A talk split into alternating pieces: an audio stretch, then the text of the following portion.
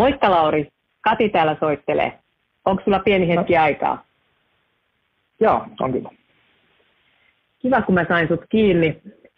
Ollaan eletty mielenkiintoista vuoden alkua 24, kun kerrottiin, että Filosofia Akatemia ja Heltti yhdistyy.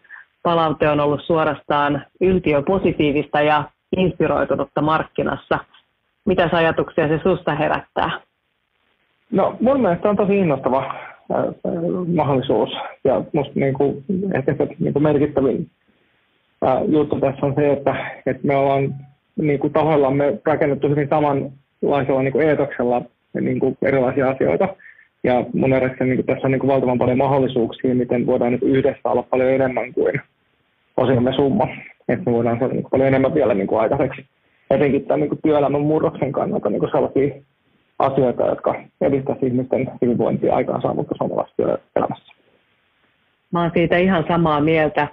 Ennen kuin puhutaan siitä, että mitä tämä niin kuin yhdessä vahvemmin tekeminen voi tarkoittaa käytännössä, niin kerro nyt vähän siitä vuodesta 2009, kun, kun päätitte perustajaosakkaiden kanssa perustaa Filosofian Akatemian, niin mikä oli tavallaan ympäröivän maailman tilanne silloin ja mistä se ajatus lähti ja mihin tavallaan tarpeeseen te näitte, että Filosofian Akatemia syntyi?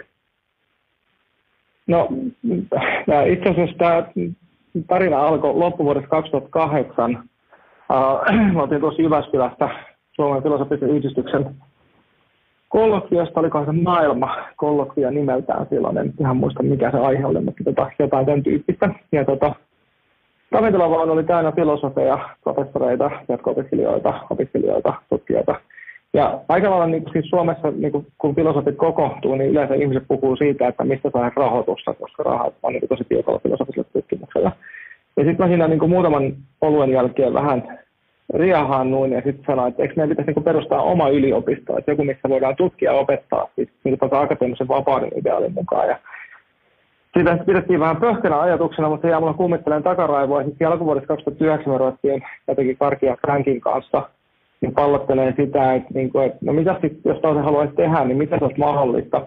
Ja sitten siitä syntyi se ajatus siitä, että, että se oli just finanssikriisi, oli valtavia niin kuin, laineita suomalaisessa työelämässä.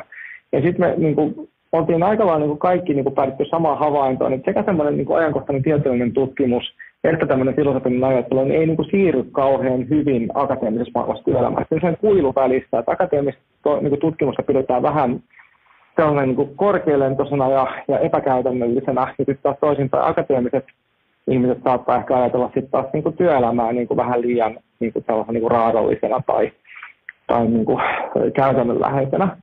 Mutta sitten me niin mietittiin sitä, että, mutta, että, että, että, jos tämä rakentaisi sen sillan, että toisikin sitä niin kuin ihan niin kuin antiikin filosofeista alkaen syväluotaavaa filosofista ajattelua yrityksille, niin silloin olisi niin kuitenkin aika iso käyttöarvo, etenkin kun näitä laineita niin kuin lyö tässä ja on niin kuin paljon volatiliteettia erilaisissa markkinoissa.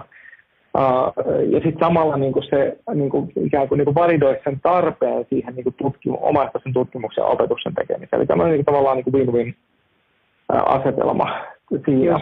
Ja sitten niin kuin, Uh, sen vuoden aikana pikkuhiljaa kestää, että ensimmäisessä Filosofia Akatemian tarjonnassa oli muun muassa etiikan peruskurssi, joka ei resonoinut jostain kauhean hyvin, ja kaikenlaista metafysiikkaa ja muuta, mikä nyt ehkä työelämässä vielä ihan niin kuin ollut niin, kuin niin kauhean pinnalla, mutta sitten loppujen lopuksi mä sitten niin syksyllä 2009 lähdin kiertämään, kiertämään asiakkaita reppuselässä yhdessä osa kanssa, mihin oli sitten neljä kurssia, jotka oli ajatteluhallinta, luova ajattelu, vakuuttaminen ja viestiminen ja toi laajennettu mieli.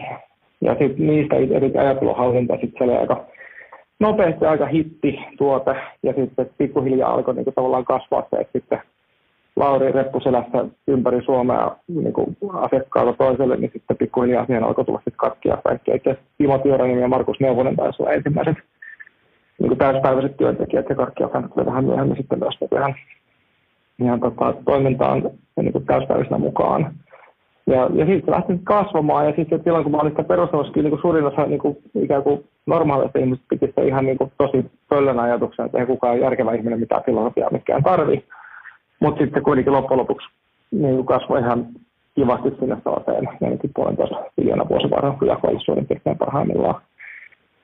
Niin, tota, niin se, se, se, oli oikeastaan se, ja siinä niin kuin tuli se tavallaan niin kuin se aha-elämys, että, että, että niin kuin omaehtoinen akateeminen tutkimus ja sitten opetustyö on niin kuin tuotuna kaupallisen tuottana yrityksille sellaisessa muodossa, että sillataan sitä, sekä sitä niin kuin ajankohtaista tutkimuspääomaa, eikä pelkästään filosofian puolelta, vaan siihen tulee aika nopeasti tuli niin kognitiivinen psykologia, mm. neurotiede, positiivinen psykologia. Mm. Frankhän niin alkoi silloin tutkia sisäistä motivaatiota Amerikassa, niin ihan maailman huippukokouksissa saatiin papereita läpi niin kuin Moskovaan, Los Angelesiin, tavattiin sitten Hatta Seligmania ja Frank teki Ryanin kanssa yhdessä Richard Ryanin sisäisen motivaation avaintyypin kanssa niin kuin yhdessä yhdessä useita niin kuin läpimurtopapereita, että sitten päästiin niin kuin, tavallaan ihan sinne niin kuin ytimeen siinä niin kuin tutkimuskentällä myöskin. Ja siis niin kuin, että Atenasta niin kuin filosofian maailman huippukokouksessa oltiin molemmat esitelmässä, mistä tota, oli muistaakseni Jürgen Habermas tämä, tämä puhuja. Niin kuin, tavallaan, että yhtäkkiä niin kuin,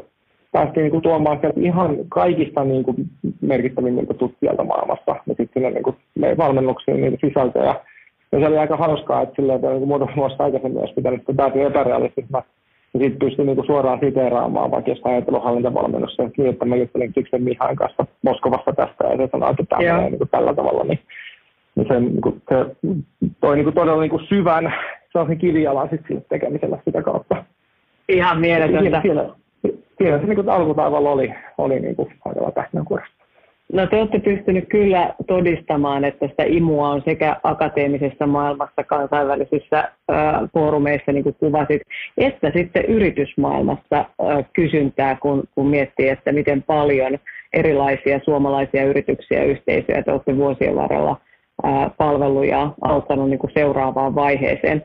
On pakko kysyä, kun me oltiin eilen samassa palaverissa, jossa sanoit, että, että filosofia ää, ja filosofian ää, tutkimus ja, ja ajattelun taitojen opiskelu on niin kuin relevantimpaa tästä ajasta kuin, kuin pitkään aikaan. Ja, ja taisit mainita, että se pitäisi olla edelleenkin niin kuin opetettava aine, jotta, jotta tota, tulevat sukupolvetkin oppii tähän ajatteluun. Niin perustele vähän sitä, että mik, miksi tässä ajassa se on edelleen relevanttia kehittää ja tutkia näitä asioita. No, jos maailma pysyy muuttumattomana ja staattisena, niin silloinhan me voidaan niin kuin, opetella hyvin niin käytännönläheisiä taitoja ja sitten niin kuin, ikään kuin kääntää kampea siihen, että ollaan 65 vuotta ja päästään eläkkeelle ja sitten voidaan ihmetellä, mitä haluaisi oikeasti elämässä tehdä.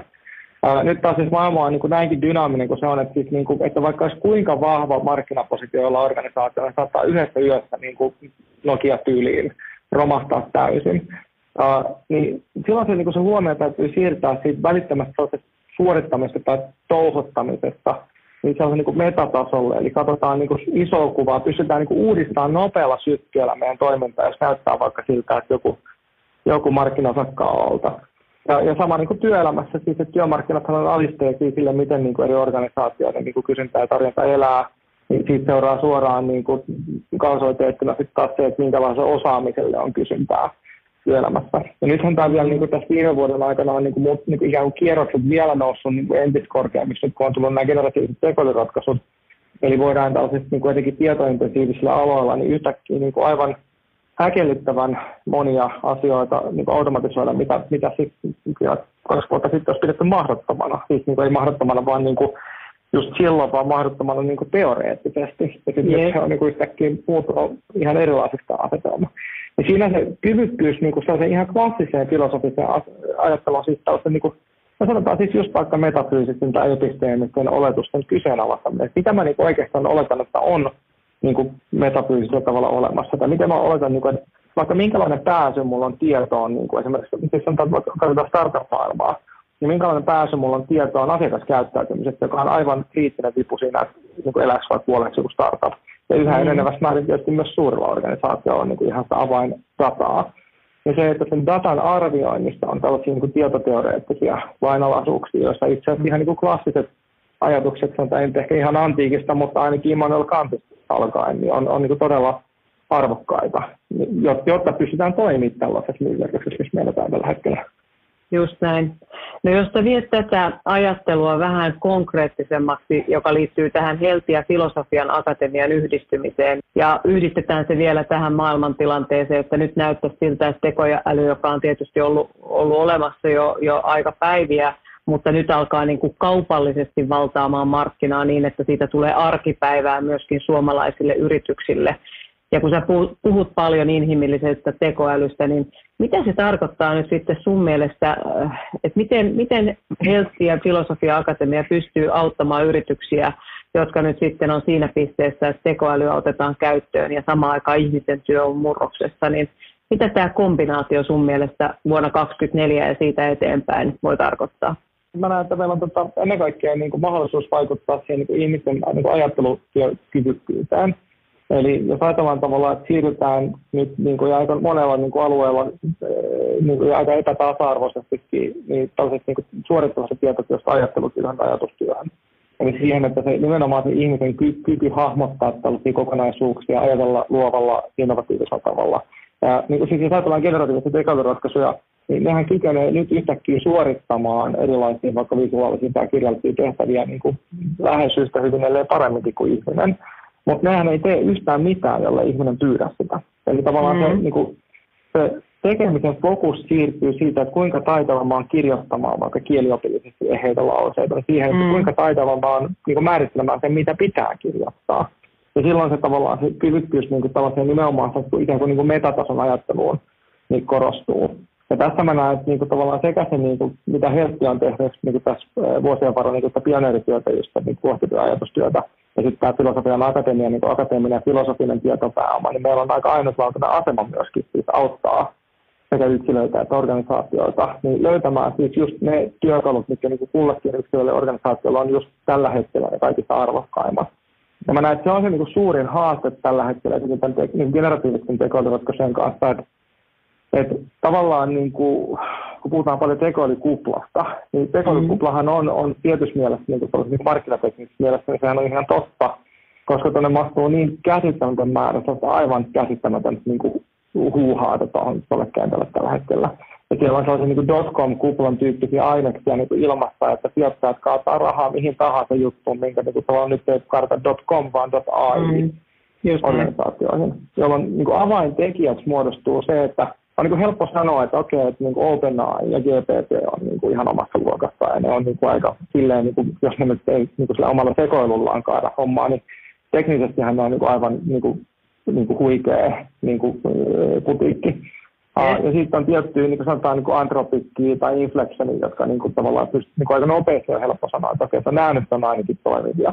Mutta sitten kun katsotaan niin niitä tuhansia muita ratkaisuja ja katsotaan erilaisten organisaatioiden tarvetta ja markkinavolatiliteettia ja kaikkea, mitä tuolla tapahtuu, niin se on yksilöinti, että mitkä jollekin tietylle toimijalle on niitä toimivimpia ratkaisuja, millä tavalla niitä kannattaa jalkauttaa, niin kuin ottaa käyttöön, ja sitten miten se ylipäätään näitä niin kuin rakenteellisia ja niin kuin ajattelun käytäntöihin liittyviä niin tekijöitä kannattaa muokata organisaatioissa. Mm. Ja nämähän on että näihin ei ole mitään oppikirjaa olemassa, vaan ne täytyy niin kuin, just sillä asiantuntemuksella, mitä mä koen, että me pystytään niin tuomaan paljon peliin, niin, niin voidaan niin kuin, niin kuin hakea ne toimivat ratkaisut niin organisaatio tai, tai ihminen kerrallaan. Niin, Juuri niin, näin. Siinä mä näen, että se on tavallaan just sen niin kuin, niin kuin jyvien seurominen akanoista on tällä hetkellä niin kuin avainasemassa, että jos niin kuin vaan lähtee mihin tahansa mukaan, missä lukee tekoäly, niin on niin kuin iso riski, että se on ihan täytä huuhaata. Ja sen kanssa pitää olla aika varovainen mun mielestä. Just näin. Ja jos sen tiivistää, kun ollaan paljon tästä juteltu tästä aiheesta, niin, niin, niin se vaikuttavuus, jota yritysmaailmassa kuitenkin haetaan, niin se vaikuttavuus saavutetaan vain sillä, että sekä se teknologiaratkaisu on, on, on niin kuin aikaa kestävä, mutta myös sen ihmisen työn ja ajattelun muutos seuraa sitä perässä. Ja nämä yhdistelmänä tekee sen vaikuttavuuden, jolla sitten saadaan työn tuottavuutta tai kasvua tai mikä se kulloinkin sitten sen yrityksen, yrityksen niin kuin tavoite onkaan. Mutta kiitos Lauri tosi paljon sun ajasta. Niin tota noin, niin tämä, oli, tämä oli tämän viikon työpuhelu, painavaa asiaa, ei muuta kuin mukavaa työpäivän jatkoa. Kiitos Sala. Moi.